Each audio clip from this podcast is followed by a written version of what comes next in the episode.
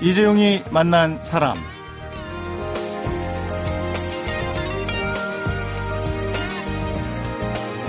네, 안녕하십니까. 오늘부터 MBC 표준 FM 95.9를 통해서 오전 11시 10분부터 45분까지 35분 동안 여러분과 함께하게 됐습니다. 아나운서 이재용입니다.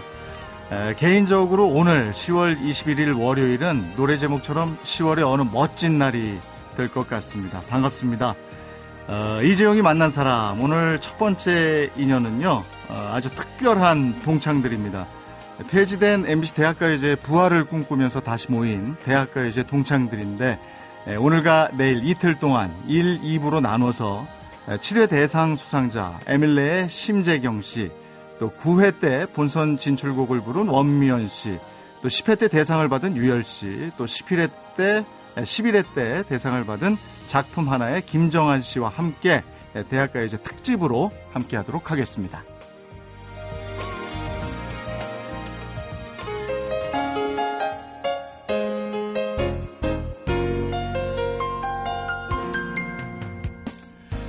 자, 그러면 누굴 먼저 소개해드려야 될까요? 대학가요제 선배부터 할까요? 아니면 연령순으로 장유유서부터? 선배가 좋아요. 선배. 그러면은 에밀레 심재경 씨. 네. 예. 네. 안녕하세요. 에밀레 심재경입니다. 반갑습니다. 네, 반갑습니다. 그대 떠난 빈들에 서서. 너무 좋은 노래였어요. 그 다음이 원미연 씨인가요? 네, 접니다. 네, 안녕하세요. 9회 원미연입니다. 이야, 반갑습니다. 네. 예. 그때 들녘에서.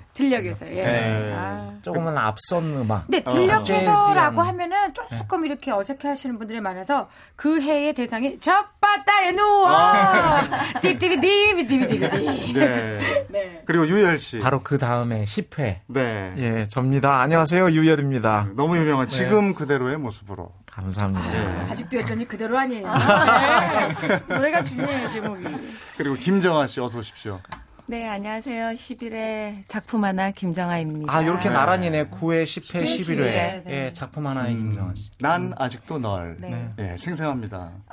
감사합니다. 이렇게 네 분이 와주셨는데 세 분은 공통점이 있으시고요. 한 분은 공통점이 없으세요. 세 분은 대상을 받으셨고요. 이분은 어떻게 상은 못 받으셨죠? 본선 진출만 하신. 평소에 제가 알고 있던 이재용 씨랑 다르게 아주 저의 아픈 곳을 아주 제대로 콕 집어주고 넘어가시네요. 그러나 가장 오래 버티고 있는. 아, 지금 그 얘기 하려고. 가장 길게 버티고 있는 원비아님입니다. 아, 반갑습니다. 근데 이 대학가요제가 매년 장소가 변했어요. 네. 그 이유를 아세요? 왜 변한 거죠? 이게? 아, 결선이 열렸던 장소요? 예. 그게 한 10몇 년 전부터 어쩌면 사실은 좀 안타깝지만 한 20여 년 전부터 대학가요제가 조금 그 좀 포커싱을 좀 못 받는다고 할까요? 좀 어려움이 있으니까 어떤 프로듀서 선배님의 기획으로 각 대학을 돌면서 대학가요제를 하면 어떨까, 결선을. 그랬군요. 그래서 각 대학 캠퍼스로 나가기 시작한 거죠. 그전에는 뭐 저희가 무슨 저 체육관 같은 데서 잠실 체육관에서도 하고 정동에 거기서도 하고 주로 그렇게 열렸던 것이 각 대학으로 나가기 시작했어요. 대학이 현장으로 간. 그것도 있었지만 저희 때 9회 때는요 시대적 배경이 좀 있었어요. 그때는 집회를 허락하지 않았던 1,000명 이상이 모이면 데모 많이 할 때니까 그렇죠. 그런 시대적 배경 때문에 저희가 MBC 공개홀에서 굉장히 아담하게 했어요. 그런데 아무튼 이제 대학으로 나가기 시작하면서 저는 좀 안타까운 게 저희들끼리 지난 6월에 대학가요제 폐지 소식이 발표된 이후에 저희끼리 여러 번 모임을 가졌습니다. 한 열몇 팀 선후배들 모임을 가지면서 그때 나왔던 얘기이기도 한데요. 한편으로는 대학가요제를 이제 살려보시려고 축제장으로 각 대학을 돌기 시작한 건데 그러다 보니까 그 캠퍼스에 몇만 명이 모이는 거예요. 또 그렇게 좋은 기획을 하시려다 보니까 게스트들이 화려해지게 되는 거죠. 그러니까 화려한 게스트는 좋은데 오히려 힘을 좀 준. 예, 근데 게스트들이 뭐 아이돌 스타도 나오고 뭐 싸이도 나오고 막 이랬었습니다. 한 10몇 년간을 그렇게 각 대학을 돌면서 하다 보니까 게스트들 나오면 막 떠들썩한 축제가 되고. 본의를 좀 흐렸다 이런 말씀이신가요? 예, 결선에 올랐던 저희 후배들이 너무 안 보이는 거예요. 아, 그랬구나. 상대적으로.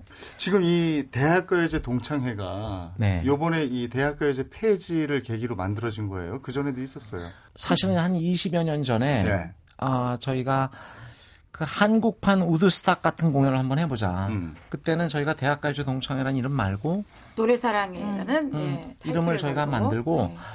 대학가요제 출신의 그 동창회 같은 모임이 만들어졌었어요. 네. 그래서 우드스탁처럼 남이섬에서 3일간 한번 축제를 벌여보자. 네. 근데 저희들끼리만의 잔치가 아니라 그 당시에 정말 그 대중으로부터 사랑받는 많은 가수들을 저희가 초대해서 저희 뭐 전 출연진이 그냥 무료로 역시 하고 그분들도 금한 양씩만 드리고 사실 한 양이에요, 한 돈이에요, 한 양. 네, 그 보면 뭐 김건모, 신승훈, 네. 이문세, 뭐. 예, 정말 예. 그때 김광석 씨도 있었고요, 예. 송창기 선배도 그렇죠. 있었고, 김창완 선배도 있었고 그런 선배들까지 이수만 선배님도 예, MC를 해주시고. 다 초대해서 예. 3일간 축제를 벌였어요 정말. 그래서 수익금은 전부 장애인 복지 쪽으로 저희가 기증을 하고. 전에도 이런 모임은 있었네요. 네. 그러면 주로 이제 공연을 어떻게 할 것인가에 대한 얘기, 그 다음에 대학가요제가 왜 폐지됐을까 이런 얘기 주로 나누시는 거예요?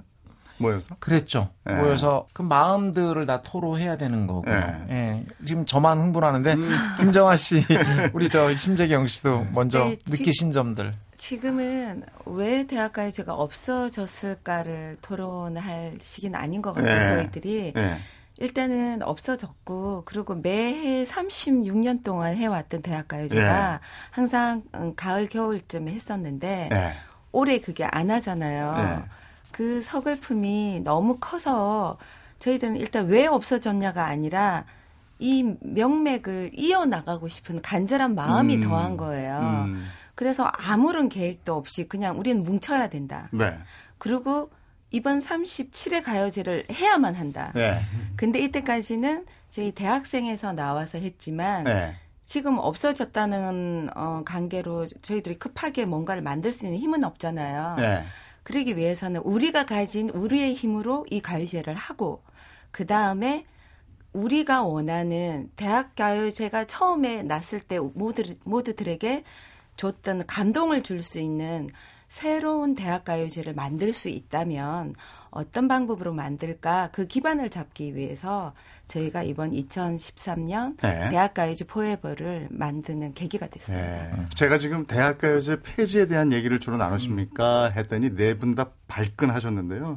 그 대학가요제 폐지에 대한 얘기도 나눌 거고 그다음에 오늘 이 기회를 통해서 대학가요제를 추억해보고 싶은 많은 분들과 함께하는 계기가 됐으면 좋겠는데 음악 한 곡 듣고 얘기를 이어서 하도록 하겠습니다. 대상 못 받으신 분 노래부터 먼저. 그렇죠. 그렇게 되는 거죠. 네. 1985년 9회 대회에서 본선 진출곡이에요. 네. 원미연 씨가 부르는 들녘에서 듣고 얘기 나누겠습니다.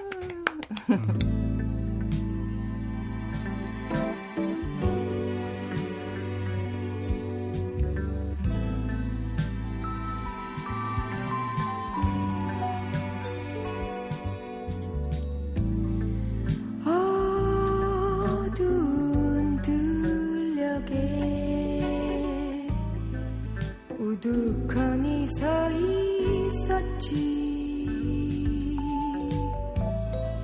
흐느끼며 떠나 내 청춘은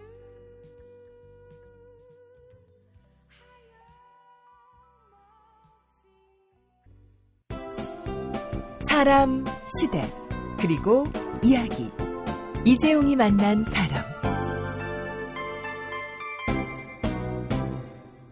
아, 좋네요. 어떻게 대상을 못 받을 수 있었지? 너무 빨랐어요.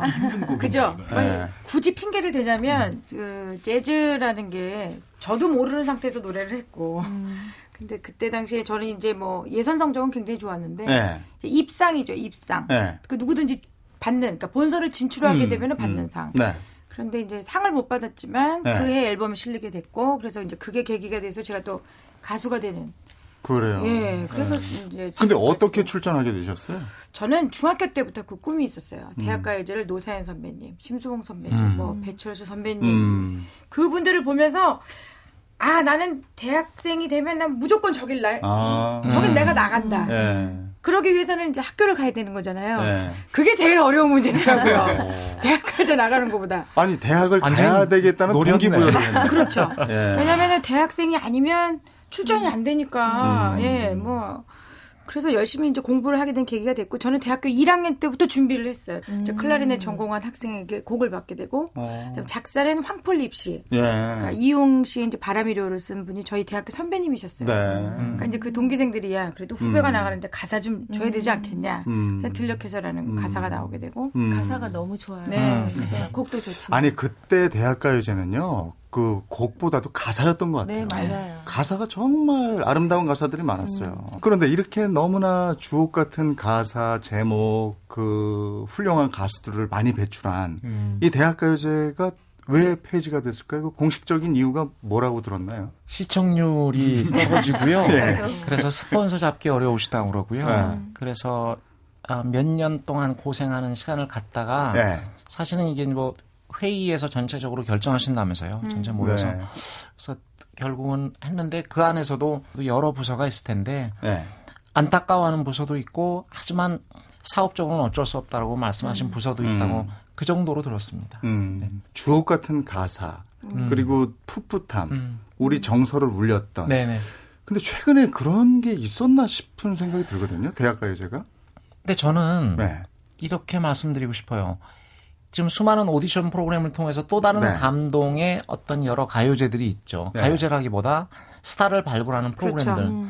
대학가요제는 저희가 기자회견 때도 여러 기자분들한테도 그런 질문을 받았는데 네. 그런 어떤 오디션 프로그램들도 많고 지금은 준비된 기획사에서 나온 스타들도 많고 그런 데서 상대적으로 대학가요제가 위축될 수밖에 없다는 분석도 있었습니다. 근데 사실은 전혀 다르거든요. 대학가요제는. 아마추어리즘이 제일 중요한 프로그램이었고 네. 끝까지 거기에 포커싱을 놓치지 않았어야 된다고 저희는 생각하고요. 그렇게 기획되는 걸로 보면 지금 어떤 다른 프로에서도 새로운 스타들이 나오는 거 보면 기존의 음악들을 따라한다는 느낌보다는 네. 오히려 뭐 악동 뮤지션이라든지 장기하 씨 같은 네. 그런 이미지의 음악들이 어쩌면 대학가요제에 참 어울리는 음악들이 아닐까. 네네. 바꿔 말씀드리면 각 대학에서 예선을 치를 때부터 네. 각 지역에서부터 좀 그렇게 신선한 도전을 하고 있는 대학생들에게 초점이 더 맞춰지면 네. 분명히 방향성을 가지고 네. 더 갈 수 있는 게 아닌가 싶죠. 네. 아. 가수가 되기 위한 등용문이 아니었거든요. 네. 대학가요제를 물론 스타가 나오기 배출되긴 했지만 그분들이 내가 목적이 저도 처음에 나올 때는 가수가 목적이 아니었어요. 대학가요제에 참여할 수 있는 대학생으로서 정말 네. 4년 동안 학교 다니면서 한번 참여해볼 수 있고 나만의 뭐 어떤 그런 걸 남기고 싶은 거였지. 근데 그게 평생 직업이 그렇죠, 된 거죠. 그렇게 된 거예요. 그런데 대학가요제라는 게 이제 창작 어떤 아까 그 틀을 말씀하셨는데 그런 틀을 확실하게 정해놓고 그것을 또 좋아하고 거기에 참여하고 싶은 다른 학생들도 많거든요. 그러니까 이제 그 차이가 이제 그 오디션 프로와의 어떤 그런 차이점이 없어지면서 스타 발굴에만 너무 연연하다 보니까 이런 문제가 또 조금 더 심각해지지 않았나 싶어요. 실제로 초기에 대학가요제 출신들은 뭐 선생님도 하시고 일반 직장인도 네. 많이 다니시고. 맞아요. 예, 네. 그죠? 근데 네. 이제 80년대 중반으로 넘어오면서 그때 이게 직업이 되신 분들도 상당히 네. 많으신 것 같아요.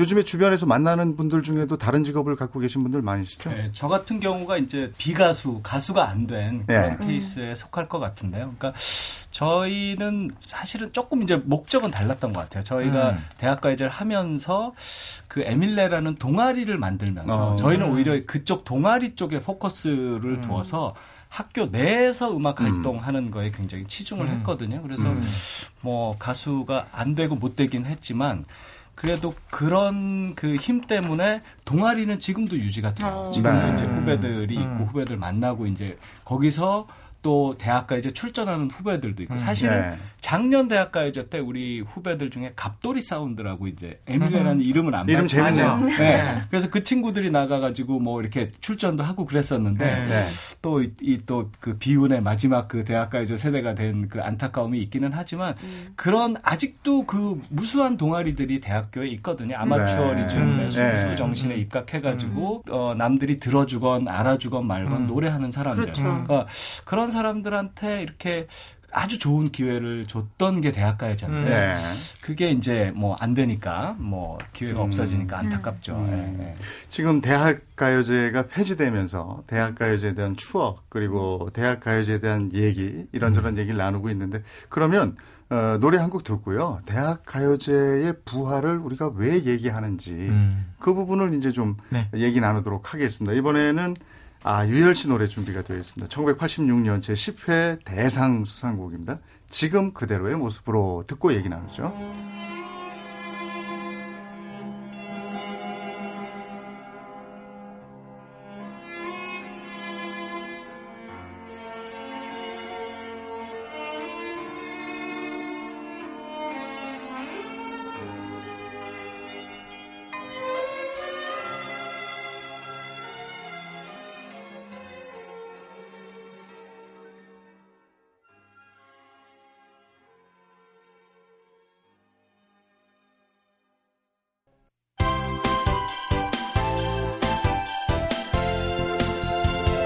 여러분은 지금 이재용 아나운서가 진행하는 이재용이 만난 사람을 듣고 계십니다.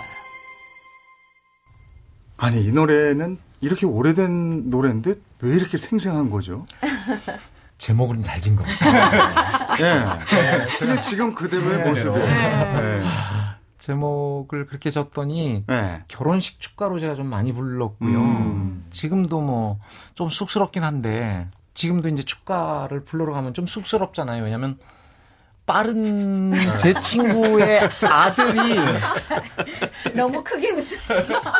빠른 제 친구의 아들이 한 달, 두 달 전쯤인가 장가를 갔어요. 네. 그럴 수 있어요. 예.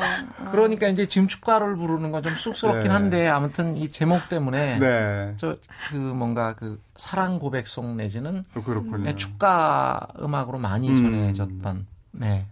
지금 이 곡을 친구 자제가 결혼하는데 네. 지금 유열 씨는 애가 어떻게 되죠? 몇 살이죠? 8개월이요. 8개월인데 지금은요. 아무리 놀려도 너무 감사하고 이런 건 줄 몰랐습니다. 아니 근데 네. 지금 봬도 지금 그대로의 모습이 아니고 그때 그대로의 모습이에요. 네. 얼마나 좋아요. 네, 너무 감사하고. 놀리는 게 아니라 축복의 그러니까. 말씀드려요. 네. 네. 그때 네. 어떤 계기로 나가신 거예요? 대학가요제는. 제가 노랫말을 지금 그대로의 모습으로 써놓고요. 저 혼자 너무 감동했어요. 예. 그래서 제가 그때 통기타 치는 아르바이트를 했는데 네. 그 옆에 피아노 치는 아르바이트를 하던 친구가 있었어요. 네. 그 친구한테 이 노랫말 들고 찾아가서 우리 같이 대학가요제 나가자. 우리 잊지 못할 추억이 될 거야. 왠지 느낌이 좋다. 네. 그 친구도 거기다가 그래서 휴가를 받아서 3일을 휴가를 내서 부산에 가서 그 곡을 써갖고 온 거예요. 잘 안 써지더래요. 갑자기 꿈인 듯 생시인 듯 바다 파도 위로 바다 저 멀리에서 사랑을 이야기할 땐 그 멜로디가 떠오르더래요. 그래서 그 길로 영화관에 들어가서 곡을 완성해서 왔다는. 그래서 대상을 받았고. 그랬어요. 그게 많은 분들한테 사랑받는 노래가 됐고. 네. 그러네요. 이제 그 얘기를 좀 한번 해보죠. 많이들 모이셔서 네. 연습도 하고 하면서 대학가요제는 이래서 부활돼야 돼. 이거 지금 끝낼 순 없어 이런 얘기할 텐데 왜 부활돼야 된다고 생각하십니까? 글쎄요. 뭐 부활이 될 수 있을지 모르겠지만 사실은 뭐 저희는 일말의 가능성을 믿고 있습니다.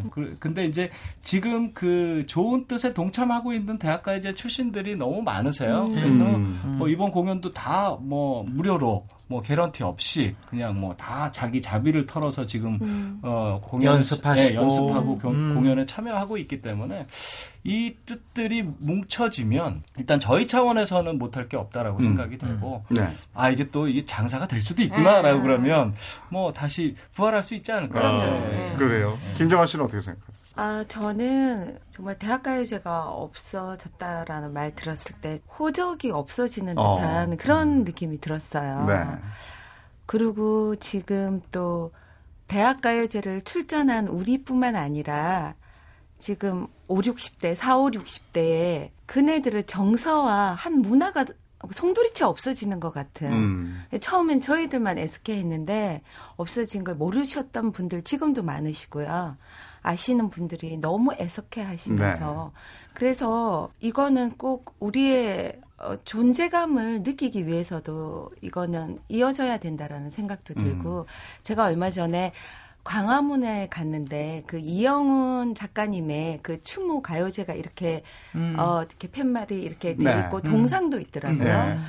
근데 그분의 정동길에 있는데 그분의 한 개인의 업적도 동상이 되고 이렇게 가요제가 열리는데 36년에 우리 전 국민이 그리고 우리가 그렇게 열광하던 대학가요제가 없어진다는 건 정말 있을 수 없다. 그래서 제가 여리 오빠에게 흥분한 마음을 가지고 오빠 강화문에 오래간만에 나왔는데 네.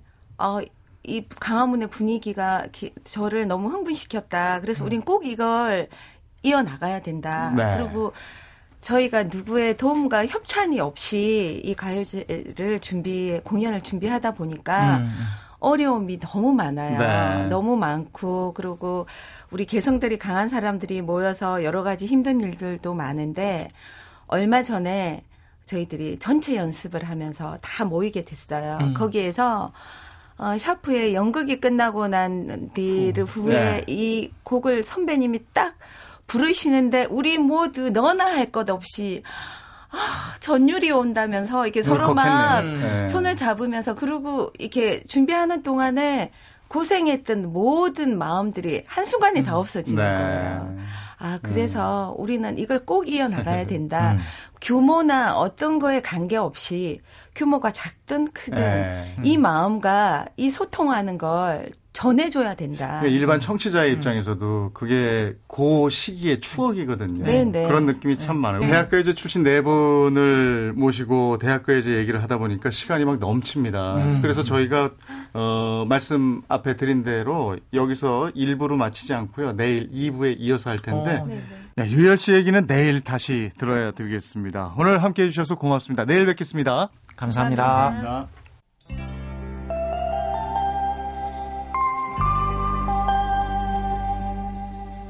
(1986년) 금상곡입니다. 이정석의 첫눈이 온다고요. 듣겠습니다.